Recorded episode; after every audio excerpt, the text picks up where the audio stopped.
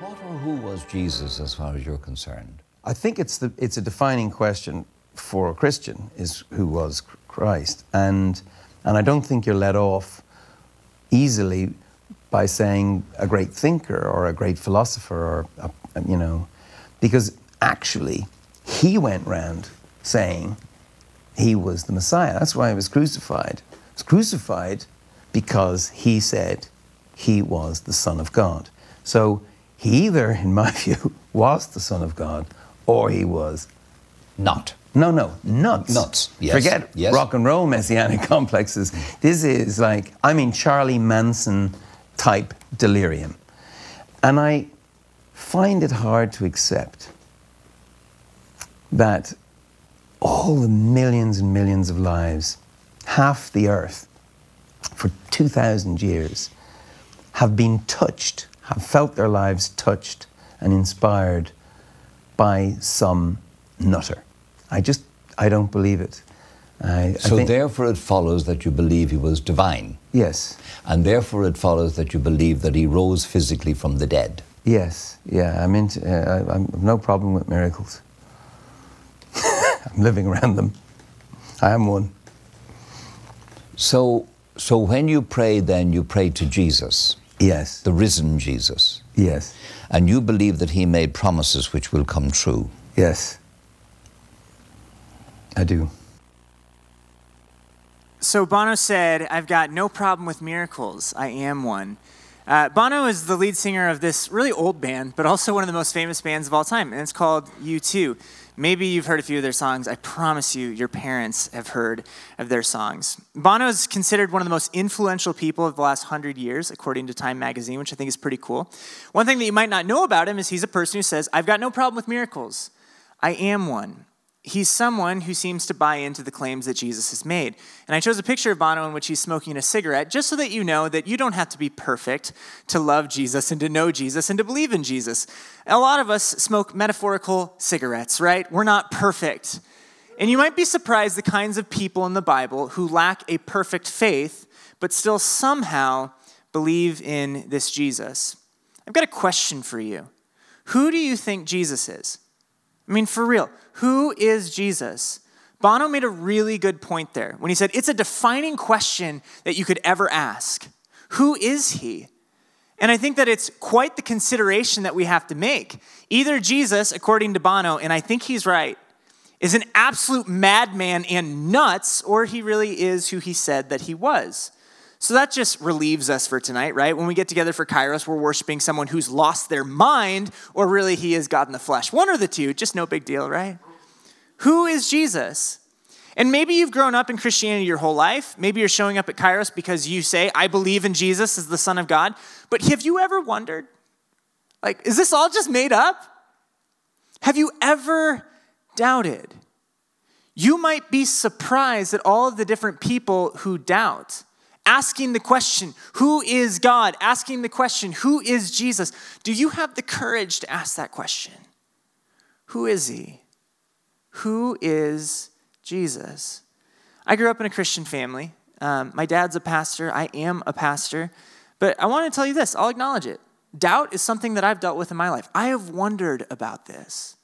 I mean, I've wondered before, does God really love me? I've wondered before, is salvation really for me? I've wondered before, does God even exist? These are real questions that I've asked, and I think that it's important that we're honest about those things. The Bible's honest about people who doubted. Here's a list of doubters in the Bible. Abraham, Sarah, Moses, Gideon, David, Elijah, Job, Zechariah, John the Baptist, Peter, Thomas, who we'll talk about tonight, and Paul. Really what I could have done is I could have written every single person basically that you read about in the Bible deals with some sort of doubt.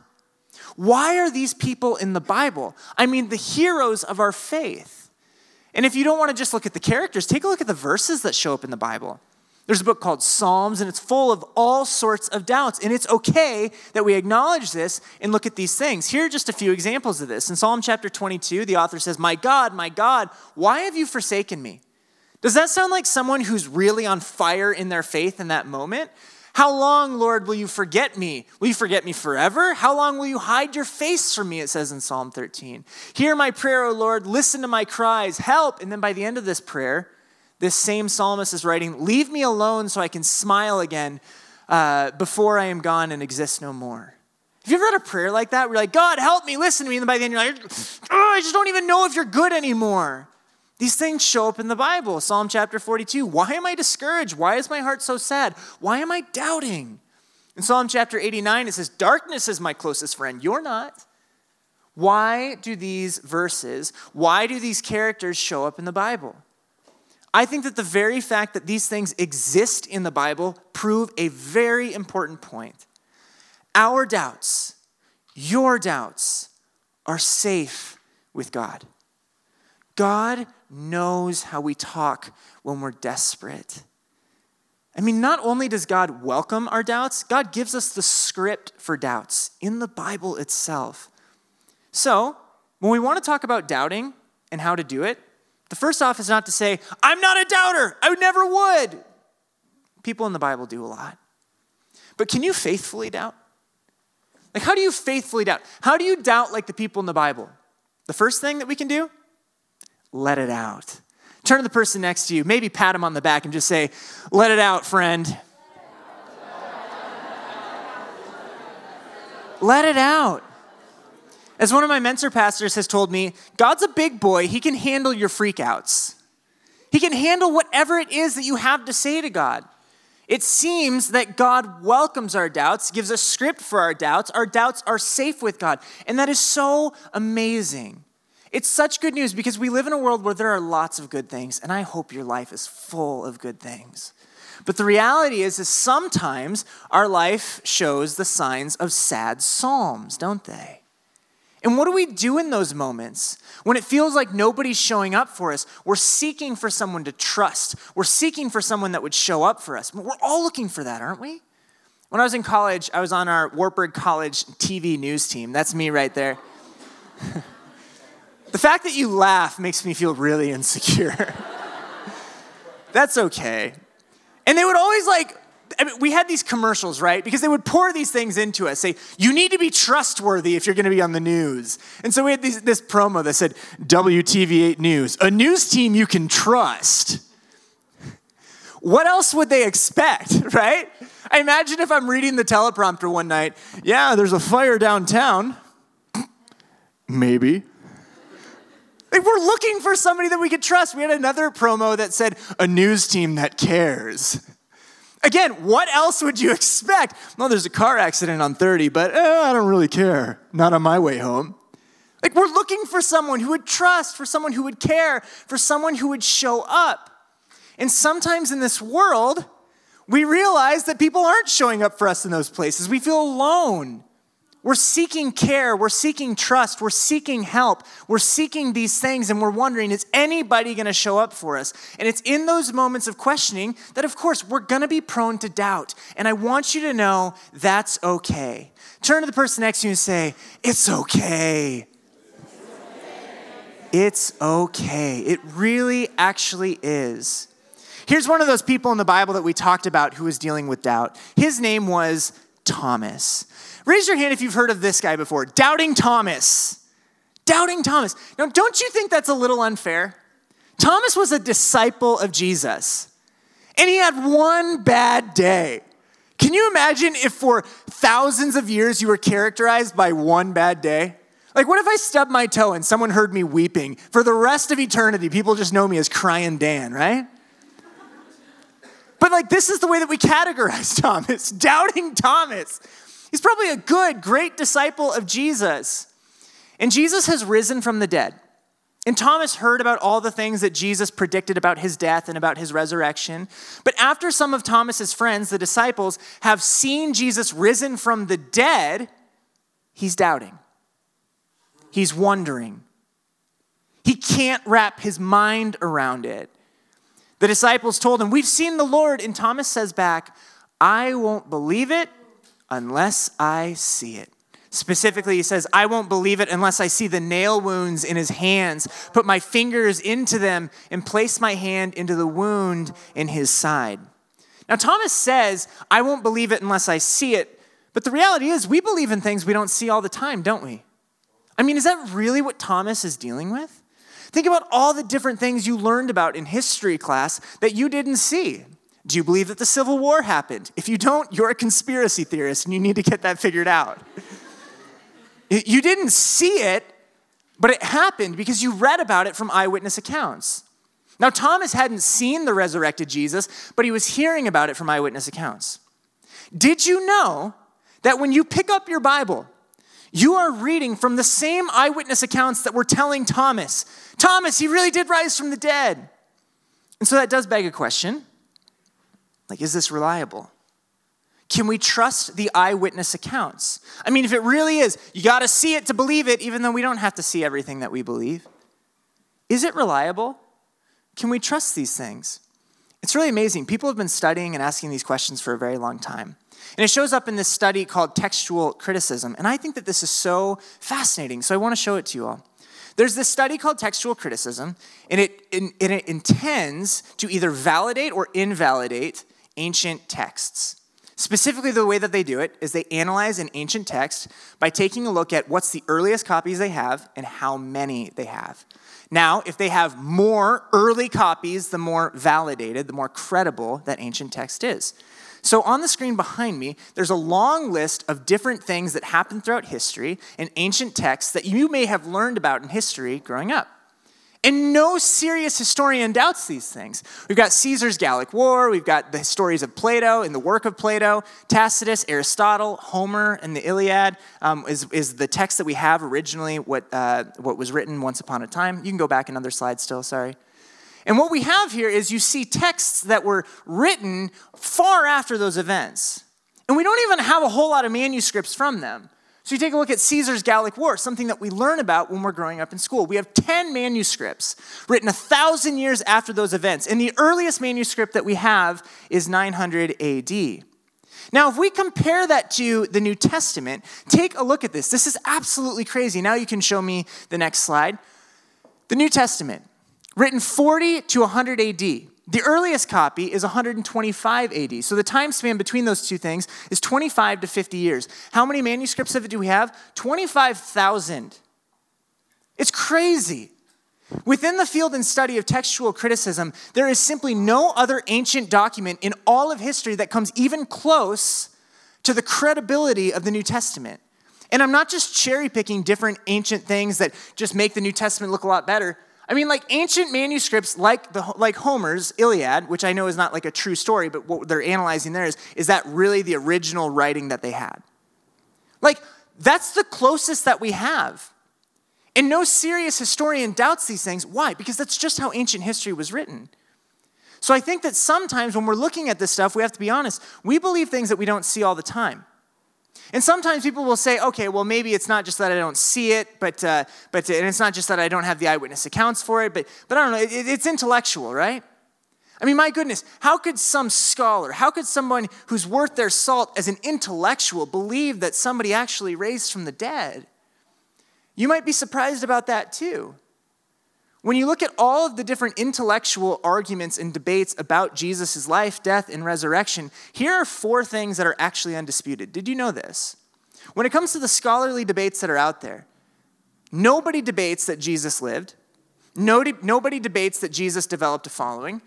No serious historian worth their salt debates that Jesus was killed for claiming to be God. And here's one that might really surprise you. There is no valid argument that Jesus' tomb wasn't empty. No serious historian denies that Jesus' tomb was empty. And throughout all of history in the last 2,000 years, nobody's been able to come up with a valid reason for why his tomb was empty other than the audacious possibility that he rose from the dead. How crazy is that? So I think that if we're going to doubt faithfully, and if we're going to do it like with some intellectual integrity, it's okay to say this. Maybe I should doubt my doubts. I get it.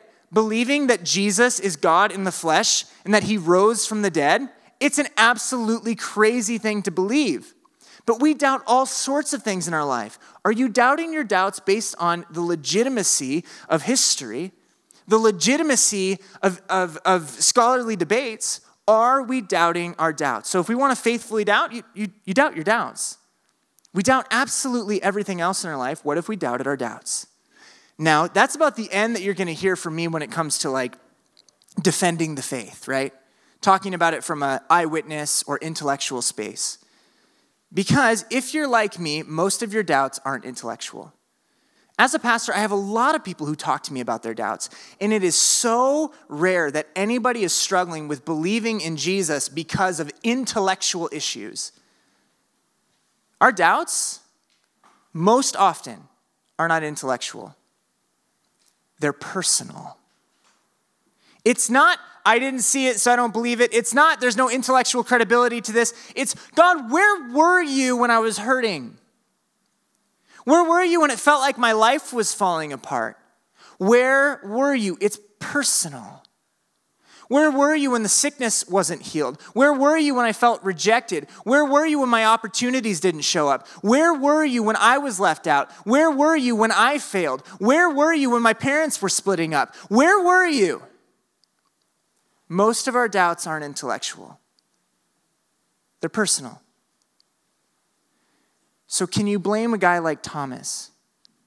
Yeah, he saw Jesus. Yeah, he witnessed the miracles. Yeah, he heard about Jesus' teaching. Yeah, he heard about Jesus talking about the way that he would die, the way that he would rise from the dead. And yeah, his friends were telling him, we've seen him raised from the dead. We've seen him alive. But can you blame him? It got personal for him. I mean, think about who Thomas was and think about the life that he had lived. Thomas was a Jewish man. And Jewish people in those days believed that there was a coming Messiah. And they believed that this Messiah would redeem them and save them and deliver them. That's literally what Messiah means, deliverer. And this Messiah was going to deliver them from the oppression that they had been facing living in under the Roman Empire. And Thomas believed that here comes this Jesus character who I believe is the Messiah, and he's saying sorts of things. He's gaining power, and it seems like he has a certain amount of influence that might actually change my circumstances. He's really going to set us free. He really is the Messiah. He's really going to deliver us. He's really going to do what he said he's going to do. When Jesus was having his last meal with his disciples, he made this promise to them. And I wonder how much pride it filled Thomas with. Jesus says, I will not abandon you as orphans. I will come to you. I will be there for you. And then all of a sudden, things change pretty quickly, don't they? Jesus says that, and Thomas is filled with joy. Yes, you're going to be there for me. And then all of a sudden, Jesus starts talking about an arrest. He starts talking about betrayal. He starts talking about dying. Where is this going? What's happening? You can't do that. You're supposed to be there for me. You're supposed to save me in my moments of disaster. You're supposed to show up for me when it looks like life is falling apart. Why are you letting life fall apart? Have you ever asked that to God? It feels like you're letting my life fall apart. Why? I think that this is an okay moment to just pause the sermon. Have you allowed yourself to bring those doubts to God? Have you allowed yourself to let it out? Have you allowed yourself to have conversations with the one that you're doubting? I mean, if you doubt me, I hope that you take it to me, right? If you're doubting God, take it to him right now. Where are you? Why aren't you showing up for me if it doesn't feel like you are? I don't feel very loved right now. Matthew's going to play a song, and it has some really honest and real lyrics. And as he sings this, I invite you to sit in whatever posture feels comfortable. Maybe you'll sit with your eyes closed. Maybe you'll sit staring up. I don't know. Whatever feels comfortable, whatever's right. And as you hear these lyrics, maybe there are lyrics that you've wanted to sing out before. And I invite you, don't run away from these doubts. Let them out to the God who says they're safe with him. Let them out to the God who can handle them. Jesus, I have my doubts. Can you handle them? Will you hear them? Give yourself that moment. Give yourself that freedom to do this.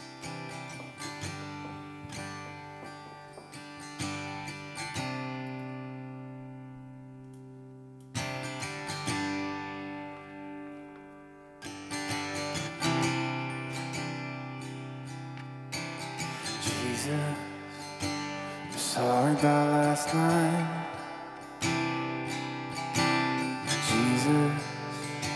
we both know I tried. 'Cause like my world's in pieces, I'm sure you've got your reasons, but I've got my doubt. Jesus, I've got my doubt.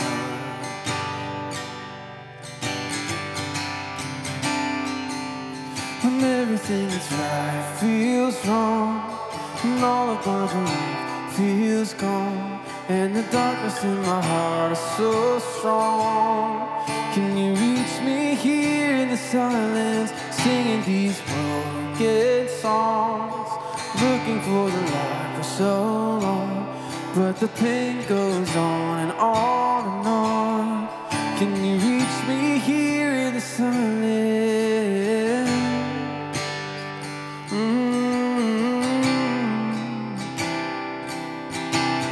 Jesus, what a week we've had.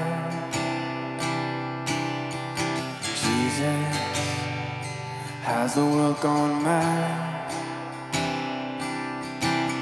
Jesus, feels like the world's in pieces. I'm sure you've got your reasons, but I've got my doubts. Jesus, I've got my doubts.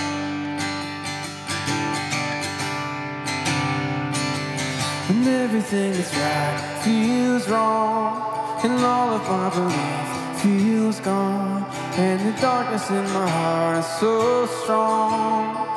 Can you reach me here in silence, singing these broken songs? Looking for the light for so long, but the pain goes on and on and on. Can you reach me here in the silence? Are you there? Can you hear me? Do you care? Are you near me? 'Cause I'm scared and I'm weary. Are you there? Can you hear me? Are you there? Are you near me? Do you care?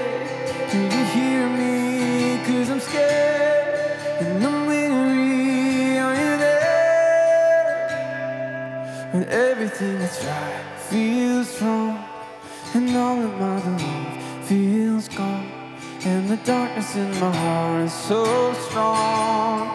Can you reach me here in the silence, singing these broken songs? Looking for the light for so long, but the pain goes on and on and on. Can you reach me here in the silence?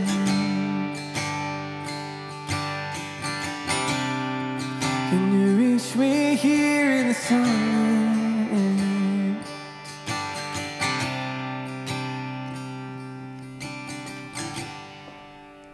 So maybe you feel like you're living in that silence and you're wondering, is God going to reach me? Like, Jesus, you know that I've tried. But I'm kind of starting to feel these levels of disappointment. And I'm beginning to wonder if you're going to show up for me. It's interesting. It's in these moments of agony that doubt screams. We've lost the ability to trust. We've lost the ability to believe that somebody would show up for us. Jesus said to them, I will not abandon you. I will come for you, he said. Would he? Have you ever felt alone? Have you ever felt lost? I mean, by all accounts, it looks like Thomas is totally given up, right? Like, it looks like he's done looking, but he's not done looking. He's just still looking for the same thing he was always looking for. He's just looking for it in something else. Like, maybe you're telling yourself, okay, well, I'm done looking for God, and I'm just done looking. No, we're all still looking for that security, aren't we? We're all still looking for that trust. But the person that we're looking for to find that, it really matters. What we're looking for to find that in, it really matters. Have you ever been looking for the wrong thing? And maybe not even necessarily the wrong thing, but something that's not the most important thing. Do you remember the first time that you got lost, if you've ever been lost? Just how scary that was. I think I was like 6 years old, and I was in Walmart with my mom, with my sister. She's in that little like scooter seat, you know? And in my mind, what was going to make me happy, you can go back a slide, you don't have to show those yet. In my mind, what was going to make me happy for that day was if I found roller skates, right? We're going around Walmart, and, like, that's what I really wanted, you know? And so, like, I run away, right? I don't realize that I am, but I'm seeking these things, right? A good thing. But in my mind, on that day, it was the most important thing. So I'm seeking them, I'm looking, and eventually I find them. And as I find them, and I turn around, and I'm about to ask my mom, hey, can I get these? I realize I don't know where she is, right? Sometimes when we're so focused on finding the thing that's not the most important thing, we actually end up lost ourselves. I'm telling myself, I'm going to find that thing, and that's what's going to make me happy, and that's what's going to make me content. But the reality is my soul actually really needs someone. And I can tell myself, you know, I don't believe this anymore. I can tell myself God's not going to show up for me. I can tell myself I'm going to walk away from this. I can tell myself I'm going to find peace and security in something else. And maybe I'll find those different things. But my soul's not going to find what it really wants because my soul will not find in those things what it really needs.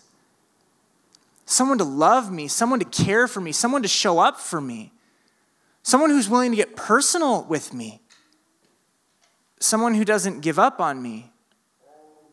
It's incredible, as I was having that experience, when you're 6 years old, your imagination goes to all sorts of different things. So I'm thinking, okay, I need to find my way to the customer service desk so I can fill out an application so I can afford an apartment for myself because I'll never see my family again. And then I don't know, like, the moment that I started to look for my mom, I look up, and I see her running around the aisle. Danny, slow down, right? The moment that I looked up to try to find what I really needed, I found that she was already looking for me. I'm only telling you that because it reminds me of what God's done for us. Like, the moment you look up and realize, I haven't found what I'm really looking for in this thing that I thought was going to bring me pleasure and satisfaction, and now I'm feeling left agonized again. And it's in that moment of loneliness where we stop wondering, am I going to find what I'm really looking for? And instead we start to wonder, is anybody going to find me? Is anybody going to care enough to look for me? But sometimes we have this reminder and this realization that when we look up and when we realize I need something else, we find the thing that we've always been looking for was already looking for us. Countless times throughout my life, my mom has shown up for me, right? Like moments where I never even expected it. When I was in college, within 6 days, 2 guys that I went to high school with passed away. And I remember just being so sad and so frustrated and so confused. And I was sitting in a classroom after a night broadcasting the news, and we were having our post-news meeting. And I'm sitting in a desk, and I pull out my phone, and I'm going to text my mom because I'm like, I need something right now. I'm just feeling very lost. I'm feeling very confused, very frustrated. I send my mom some text, and I hit send, and all of a sudden I hear a ding from outside in the hallway, and my mom is sitting in the lobby. I went to college like 2.5 hours away from where I grew up. She just showed up. It reminds me of Romans chapter 8 that tells us there is nothing in life or death that could ever separate us from the power of God's love for us. Like, my mom wasn't going to forget me. She always shows up for me. Here's a couple pictures of us. I think you saw a little bit of these earlier. Like, there's just something powerful when you have that kind of trust and you know that person's going to show up for you. And it's just so amazing when that person shows up in the most unsuspecting moments. People have been dealing with these sorts of doubts, wondering if anybody would show up for them for a very long time. This isn't anything new. So if you're dealing with that, please know there is company in your misery. In the book of Isaiah, thousands of years ago, God's people, the Israelites, they're saying, I don't feel very loved right now. I don't feel like you're there for me. Specifically, they say, the Lord has deserted us. The Lord has forgotten us. Again, you might be surprised what shows up in Scripture. And how's God going to respond? Is he going to rebuke them? Is he going to punish them? Is he going to smite them for doubting who he is? I mean, my goodness, he's been faithful to them. He's always shown up for them. What's their problem? But God responds like a good parent. He says, never. And he brings up this beautiful metaphor. Can a mother forget her nursing child? Even if that were possible, I would not forget you. Think about the love of a good mother, right? I mean, specifically, think about the love of a good mother who's just welcomed their child into this world. What can that baby do for the mom, right? And I know some people say, well, this baby is the greatest thing that's ever happened to me. It gives me life. No, it doesn't. You gave it life, and it's feeding off of you. It can't do anything for you, right? Wah, feed me, wah. I mean, like, it's precious, it's cute, it's the miracle of life. Also, probably a little bit of a hassle.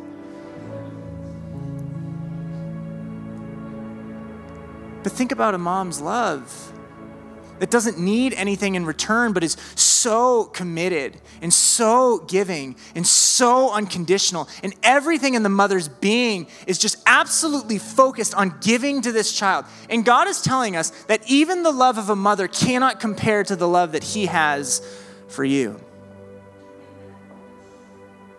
Quite the metaphor. But it feels like that's just talk, right? And love is more than talk. Love is action. I need to see something. And so God changes the metaphor. He says to His people, see, I have written your name on my hands.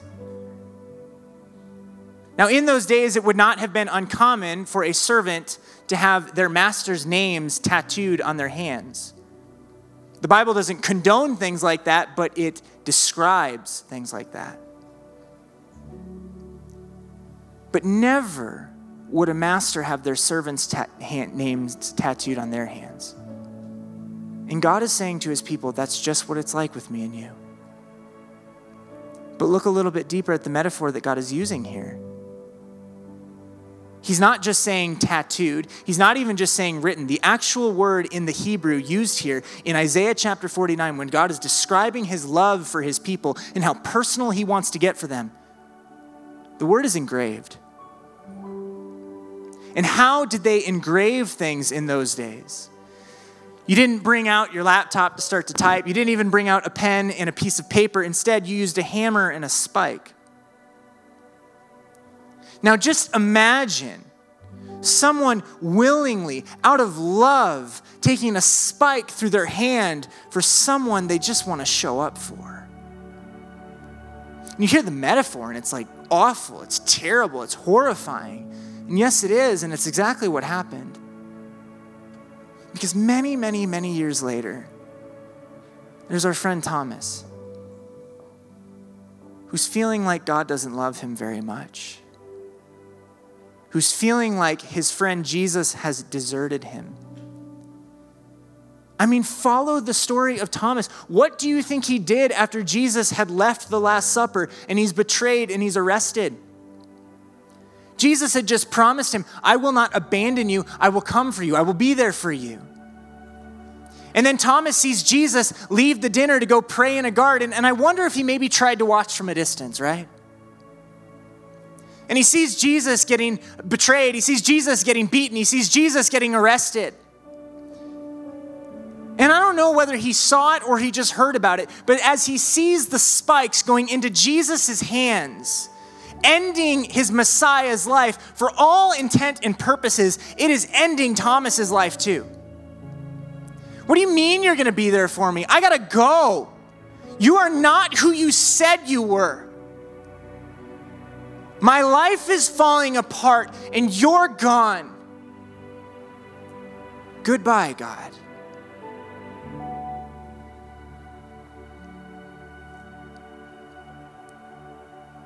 So Thomas's friends come up to him to say, we've seen him, he's risen from the dead. And Thomas is saying things like, no, I'd have to see it to believe it. I need some certainty in my life. For once, please. And maybe you've felt like that before too. And what is he telling his friends? I need to see it to believe it. I need to be able to place my hands in his side. I need to be able to put my fingers in his wounds, in his hands. That's what I would need. one day after Jesus has risen from the dead, Thomas shows up in a room, and there in front of him is Jesus Christ. And how will Jesus handle Thomas's doubts? He won't rebuke him. He won't belittle him. He doesn't even question him. He says, Thomas, look at my hands.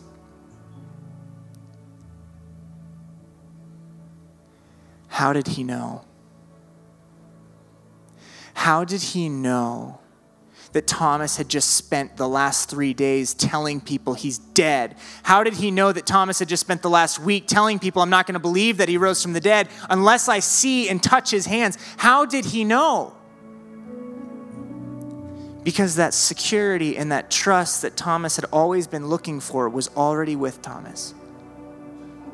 Jesus was listening. He was showing up for him. He was following him. He was finding Thomas. And you know what the craziest part about this text is to me? In John chapter 20, Thomas had been saying, I want to be able to touch the real, risen, physical Jesus. I need to see him, I need to touch him, and intellectually I will be healed and I will know what he's done for me. Nowhere in the text does it say that he touched Jesus. Don't get me wrong, there are plenty of other places in the New Testament that talk about after Jesus had risen from the dead, he is this physical body, he eats, people gather around him, they're touching him, they're bumping into him. He's a physical risen body from the dead. But Thomas doesn't do it. Instead, Thomas falls to his knees and he says something that up until this point in the book of John, nobody has looked at Jesus in the face and done. For the very first time in the book of John, someone looks at Jesus in the face, and it's Thomas the doubter. And Thomas the doubter says, "You're God." Why? I mean, it was right in front of him. Why didn't he touch him? Why did he just fall to his knees? Why is it that now he's believing, "You're God, you showed up for me, you're here for me, you love me, you care for me. You didn't leave me. You didn't abandon me. Why is it now?" I think that it's because Jesus' wounds aren't just physical evidence that he's alive. His wounds are personal evidence that he loves you. It was true for Thomas, and it is true for you. So how do we faithfully doubt? Let it out. Doubt your doubts. And then look at his hands. If you want all the facts in the world, that's fine, and they will inform you.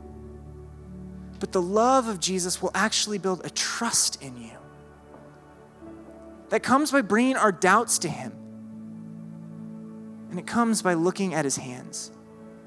One day we will actually be able to see, feel, and touch Jesus. But in this moment, when all we can do is fall to our knees and say, "You're God," it's still enough. Because you have a God who says, "Look at my hands. I could never, ever forget you."